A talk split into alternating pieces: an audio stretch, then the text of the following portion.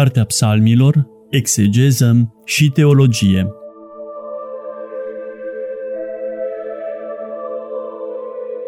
Program biblic susținut de preotul dr. Cătălin Varga, membru în Uniunea Bibliștilor din România.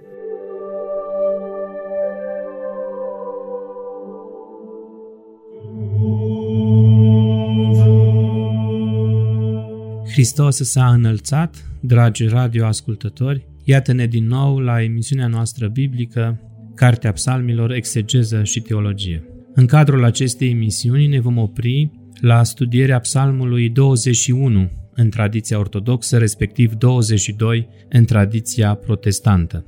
Face parte din ciclul psalmilor mesianici, asupra cărora vom zăbovi în emisiunile ce vor veni, și fiindcă este atât de întins și de complex, îl vom uh, împărți în cadrul a două emisiuni. În emisiunea aceasta vom rămâne doar în zona Vechiului Testament și a interpretării istorice, cu anumite nuanțe teologice și filologice, iar în emisiunea viitoare vom uh, urmări receptarea acestui psalm mesianic în narațiunea Evangheliilor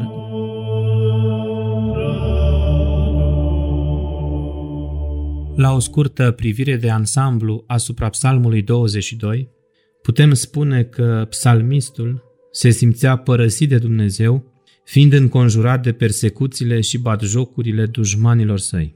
El s-a lamentat din cauza marilor suferințe și a luptei disperate cu moartea, cerându-lui Dumnezeu să-l scape de acest sfârșit cumplit.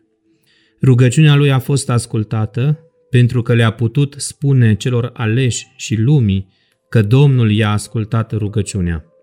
De fapt, niciun incident cunoscut din viața lui David nu se potrivește narațiunii acestui psalm. Expresiile descriu o execuție, nu o boală, dar această execuție este mai potrivită răstignirii lui Isus decât experienței lui David. Scriitorii Evanghelilor au văzut legătura dintre cuvintele acestui psalm și alte evenimente din suferințele lui Hristos. De asemenea, în Epistola către Evrei, în capitolul 2, cu versetul 12, Sfântul Pavel citează din psalmul acesta cu versetul 22. Astfel, biserica a considerat acest psalm o tipologie a morții lui Isus Hristos. Acest lucru înseamnă că David a folosit multe expresii poetice pentru a-și descrie suferințele imense, dar aceste cuvinte poetice s-au aplicat literal suferințelor cauzate lui Isus Hristos de către dușmanii lui. Aspectul interesant al acestui psalm este că nu include mărturisirea păcatelor și nicio imprecație împotriva dușmanilor. Psalmul este în primul rând relatarea unui om neprihănit care este dat la moarte de către oamenii cei răi. Dacă totuși încercăm să facem o analogie indirectă între psalmul acesta și viața tumultoasă a regelui David, putem spune că nu de puține ori s-a simțit părăsit de Dumnezeu și jocorit de către dușmanii săi. Cu toate acestea, el era încrezător că Dumnezeu nu-l va abandona pentru totdeauna. Versetele de la 1 până la 10 formează rugăciunea introductivă a psalmistului, rostită în necazul lui, și ea cuprinde două cicluri, unul al lamentației, primele cinci versete, și celălalt ciclu al încrederii, următoarele versete, până la versetul 10. Dimensiunea mesianică a psalmului, cea care ne interesează pe noi, face parte din acest prim ciclu al lamentației. Psalmul se deschide cu această lamentație. Citez din uh, Diortosirea înaltului Anania. Primul verset. Dumnezeul meu, Dumnezeul meu, ia aminte la mine, de ce m-ai părăsit? Departe sunt de mântuirea mea cuvintele greșelilor mele. După cum se poate observa, este o redare fidelă a originalului Septuagintei, versiunea în greacă a Vechiului Testament. Întocmai apare și în traducerea renumită a patrologului și biblistului Cristian Bădiliță. Versiunea Bibliei ebraice este foarte asemănătoare cu originalul grecesc. Iată de pildă în psalmul 22, pentru că ne raportăm la tradiția ebraică, cu versetul 2, traducerea ar fi așa. Dumnezeule al meu, Dumnezeule al meu, de ce m-ai părăsit? Departe de mântuirea mea, cuvintele plânsetului meu. Observăm că nu este practic nicio diferență semnificativă. Interesantă este în acest punct filologic traducerea profesorului Liviu Pandrea la Cartea Psalmilor, care oferă o variantă puțin mai poetică, dar care totuși este departe de intenția originalului. Citez din traducerea profesorului Pandrea. Psalmul tot 22, cu versetul 2, pentru că și el se raportează tot la tradiția ebraică. Dumnezeul meu, Dumnezeul meu, de ce m-ai părăsit? De ce rămâi departe când strig după ajutor și tânguirea mea, de ce nu o asculți? Observați diferența de natură poetică care este salutară într-un context literar lărgit, dar în contextul acribiei filologice și al um, acurateții traductologice este puțin inoportun. Inovația aceasta poetică vizează ideea unui Dumnezeu distant care nu aude strigătul ajutorului omului și tânguirea lui. Numai că ea nu are de-a face nimic originalul, deoarece în textul ebraic, în Biblia, în textul masoretic după Biblia ebraică, întâlnim verbul Yeshua, care se traduce prin mântuiește-mă. Așadar avem de-a face cu ideea unui strigăt după mântuire din partea omului și nu cu această idee oarecum platonică a unui Dumnezeu distant și rece față de nevoile și suferințele omului. Termenul acesta este important, cel puțin din perspectiva contextului lărgit al psalmilor, pentru că el mai apare și în psalmul 3, cu versetul 2, unde se spune așa, nu este lui mântuire întru Dumnezeul lui. Același termen, Yeshua. Același termen, de data aceasta într-un alt context, mai apare și în Psalmul 79 cu versetul 3, unde stă scris așa, Dumnezeule, întoarce-ne, arată-ți fața ta și ne vom mântui. Același verb, Yeshua.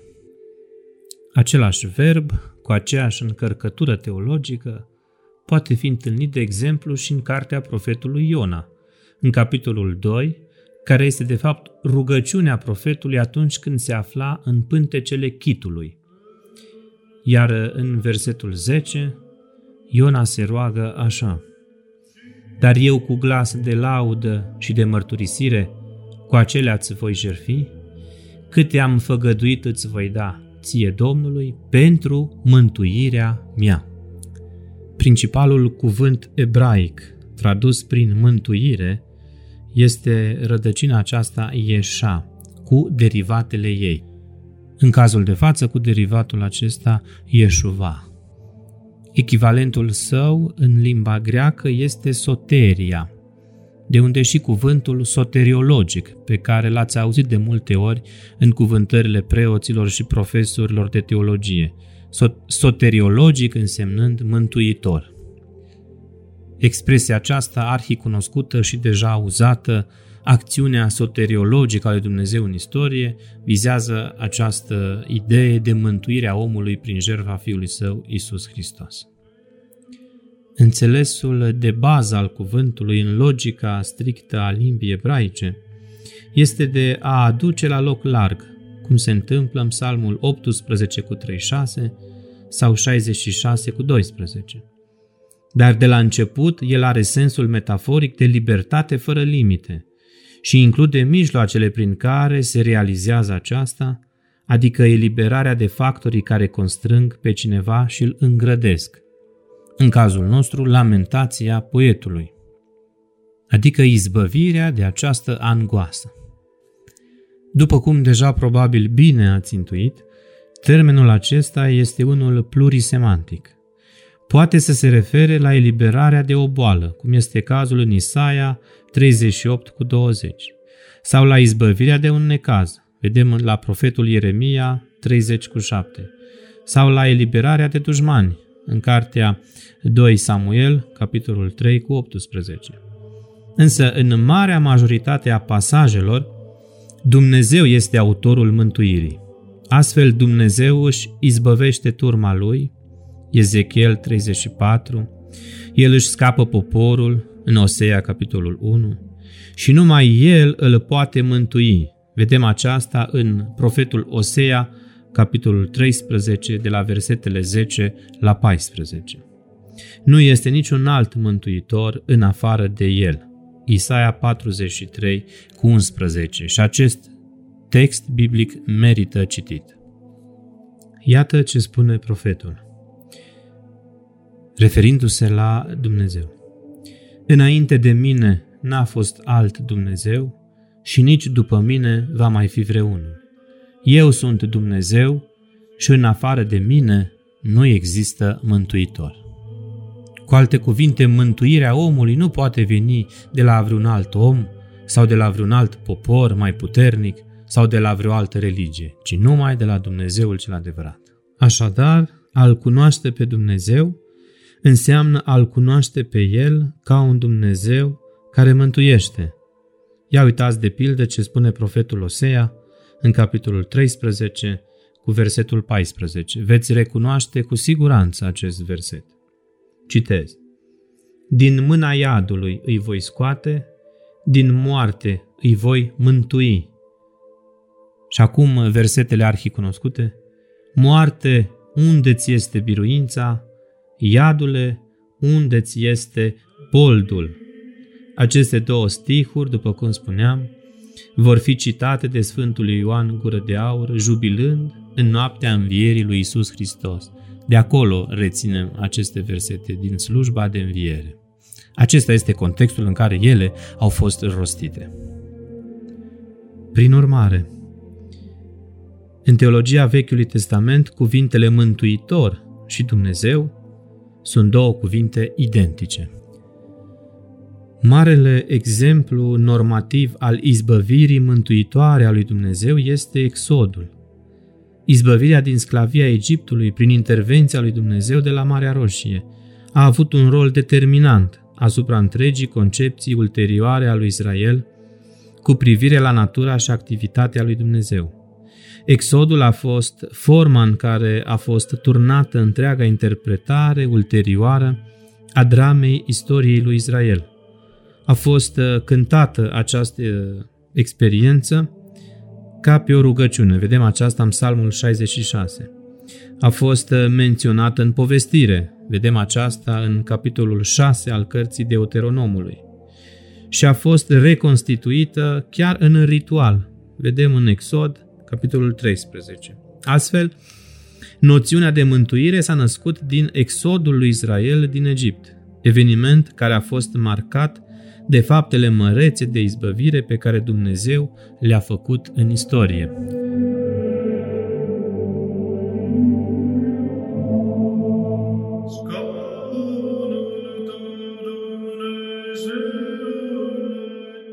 Dragi radioascultători, am făcut acest periplu filologic ca să înțelegem cât este de importantă dimensiunea acestui verb a mântui în logica acestui psalm.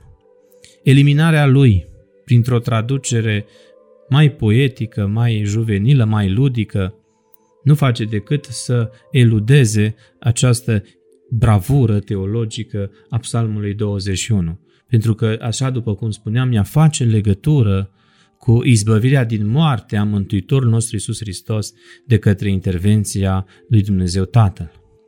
Și dacă Hristos, Dumnezeu, a fost izbăvit din moarte, înseamnă că și noi, dacă îi rămânem credincioși până la capăt, vom fi izbăviți din moarte și din stricăciune.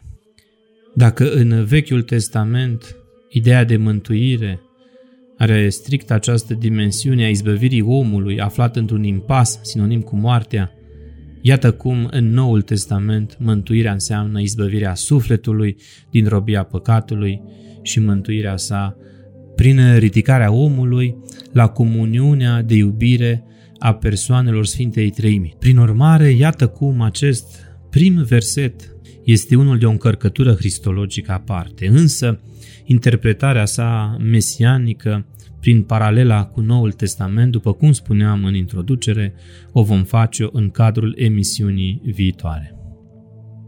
Spunem totuși de pe acum doar atât, anticipând puțin mesajul emisiunii viitoare, că această profeție din Psalmul 21 se împlinește în Evanghelistul Matei, capitolul 27, cu versetul 46, când Mântuitorul Iisus Hristos era în chinuri pe cruce și Evanghelistul relatează astfel. Iar în ceasul al nouălea a strigat Iisus cu glas mare zicând, Eli, Eli, lama sabachthani, adică Dumnezeul meu, Dumnezeul meu, de ce m-ai părăsit? Vedem reiterarea cuvintelor psalmistului David. Însă mai multe despre acest context nou testamentar în emisiunea viitoare.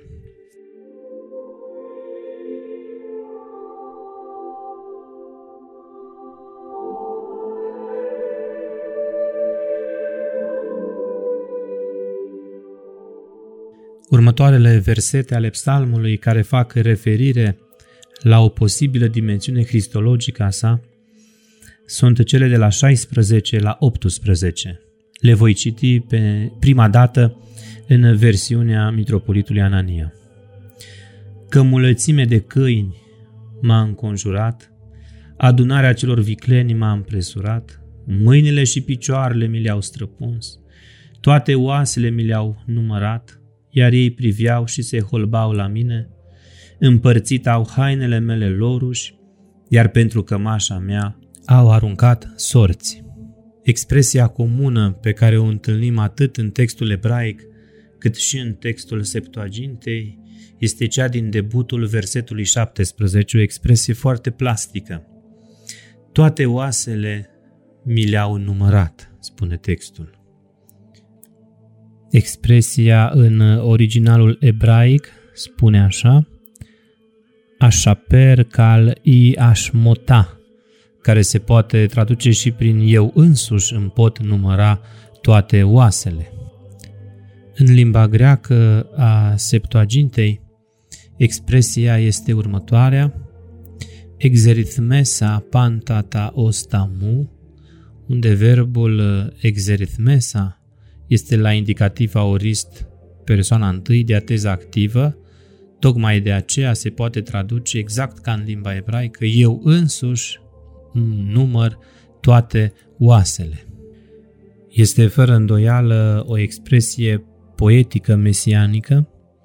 Fericitul Augustin preciza următoarele, că aceasta este descrierea exactă a unui trup răstignit, a trupului Domnului Isus Hristos întins pe cruce. Și iată cum, din punctul acesta, dragi radioascultători, se poate face trecerea la cel mai important text mesianic al Vechiului Testament, este cea mai plastică descriere a chinurilor și a suferințelor Mântuitorului nostru Isus Hristos. Textul se găsește în profetul Isaia, capitolul 53. Pe bună dreptate a fost numit Evanghelistul Vechiului Testament. Ia uitați ce se spune, începând cu versetul 4 până la versetul 9. Defăimat a fost, iar nu îmbrăcat în cinste. El păcatele noastre le poartă și pentru noi rabdă durere, dar noi îl socoteam că de la Dumnezeu se află El într-o durere, chinuri și necaz, el însă pentru păcatele noastre a fost rănit și pentru fără de legile noastre a pătimit. Pedeapsa păcii noastre asupra lui era și noi prin rana lui ne-am vindecat. Noi toți ca niște oi ne-am rătăcit, fiecare în calea lui s-a rătăcit, dar Domnul pe el l-a dat pentru păcatele noastre, din pricina chinului el nu-și deschide gura, ca o oaie la înjunghiere s-a adus, și ca un miel fără de glas, în fața celui ce îl tunde, așa el nu-și deschide gura. Într-o smerenia lui i s-a răpit dreptatea, neamul său, cine îl va spune? Că viața îi se ia de pe pământ, Pentru fără de legile poporului meu a fost el dus la moarte. În schimbul îngropării sale eu da voi pe cei răi și pe bogați în schimbul morții sale, că el fără de lege nu a săvârșit și nici vicleșug în gura lui nu s-a aflat. Am citat din cartea mitropolitului Anania.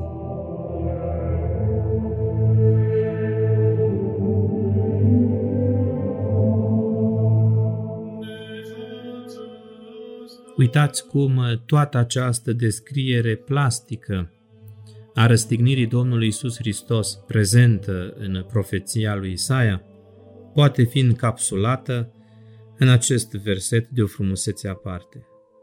Din psalmul nostru 21, cu versetul 17, inclusiv 18. Toate oasele mi le-au numărat, iar ei priveau și se holbau la mine, împărțit au hainele mele loruși, iar pentru cămașa mea au aruncat sorți. Am citit tot din Diortosirea Mitropolitului Bartolomeu. Acum, dacă părăsim pentru puțin în altele sfere ale interpretării cristologice și revenim puțin în zona contextului istoric, în acest cuplet de versete 16-18, îl vedem din nou pe David cum își descrie dușmanii și agonia. Dușmanii lui îl torturau și îl urmăreau cu cruzime. El i-a comparat cu niște câini, vedem și în versetul 20.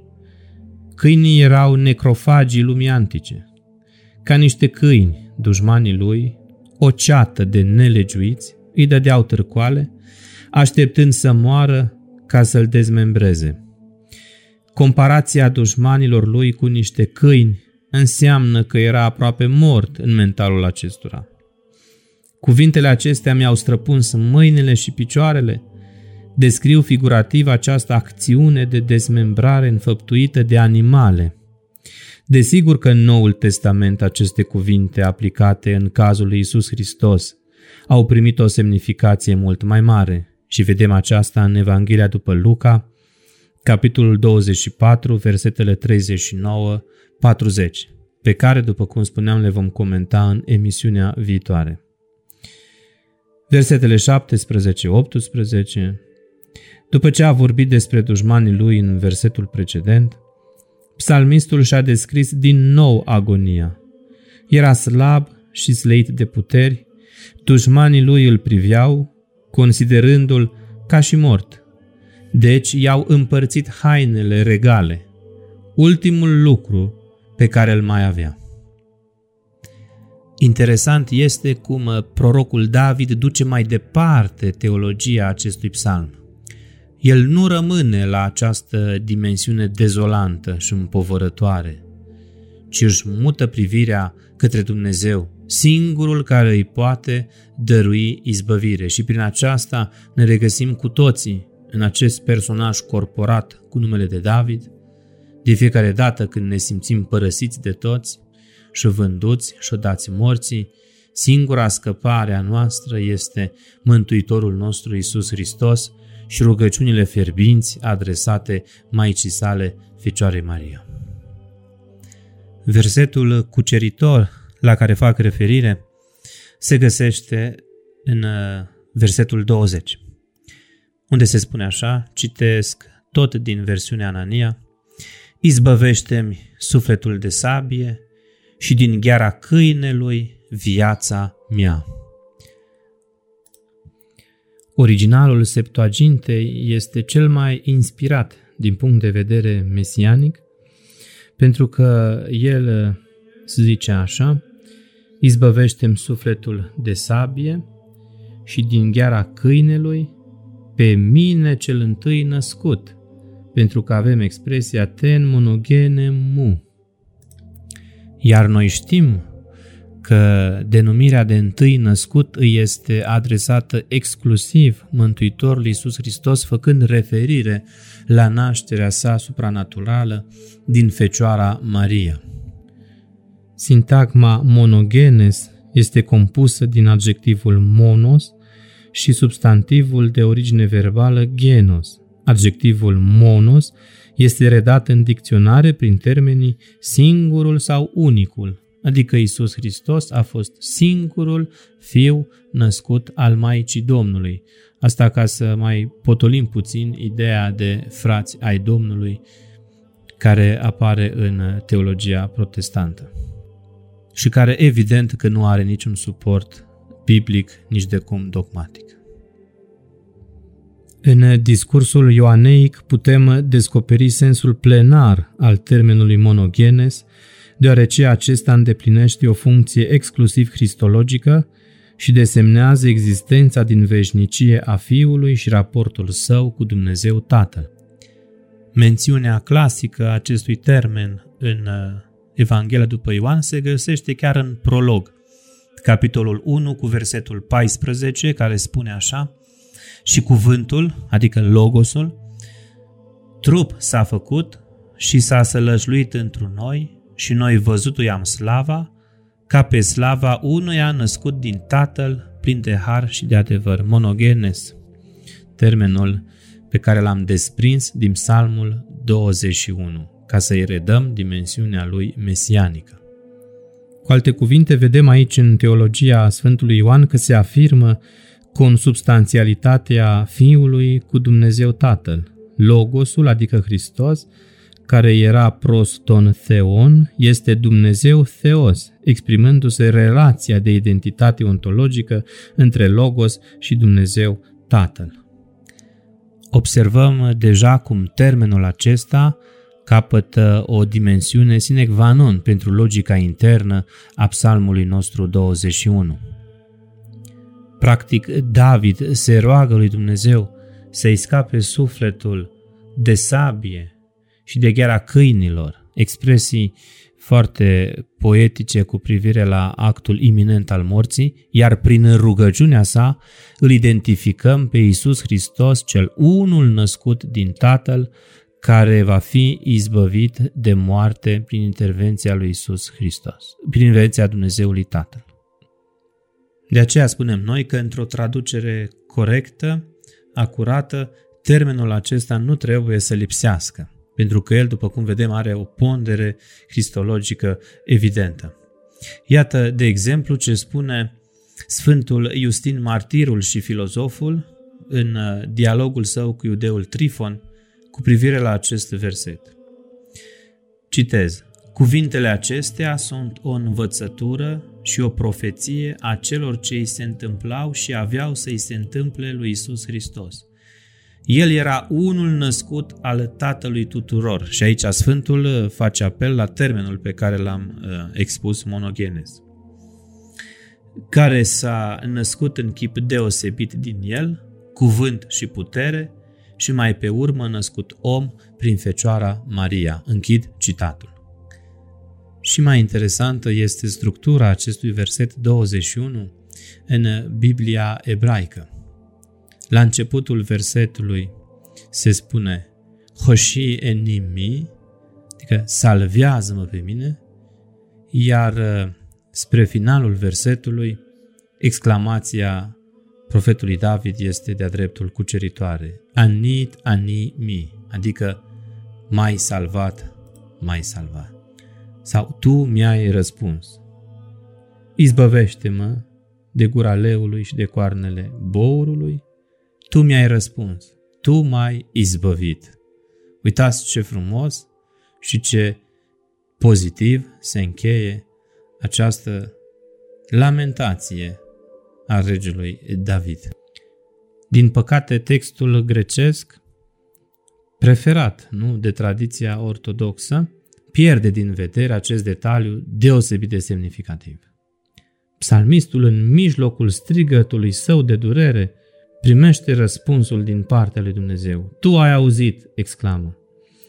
David a primit probabil o profeție despre salvarea lui, pentru că în restul psalmului el spune că de acum înainte îl va lăuda pe Dumnezeu pentru salvarea lui, pentru mântuirea lui.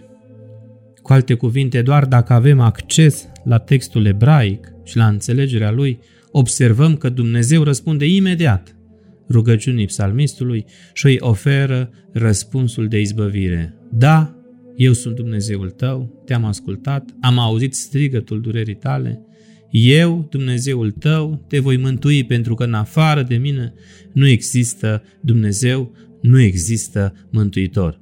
Cam asta ar fi logica uh, de bază a acestui psalm și răspunsul fericit și salutar la această lamentație și la, această, la acest strigăt de durere a regelui David. Dragi radioascultători, vă îndemn să vedeți în psalmul acesta propriul nostru strigăt de durere și de invocare a ajutorului Dumnezeu. Dacă regele David a fost ajutat, dacă Mântuitorul Iisus Hristos s-a întrupat, El cel întâi născut, ca să mântuiască și să-l ajute pe om, de ce te îndoiești că Dumnezeu s-ar putea să nu te ajute și pe tine sau că nu ți-ar asculta rugăciunea? Să avem credință și să ne încredințăm viața noastră de plin în mâinile singurului nostru Mântuitor și Izbăvitor, Isus Hristos.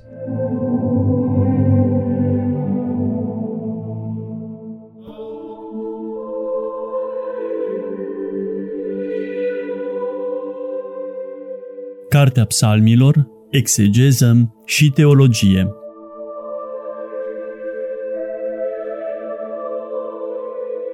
Program biblic susținut de preotul dr. Cătălin Varga, membru în Uniunea Bibliștilor din România.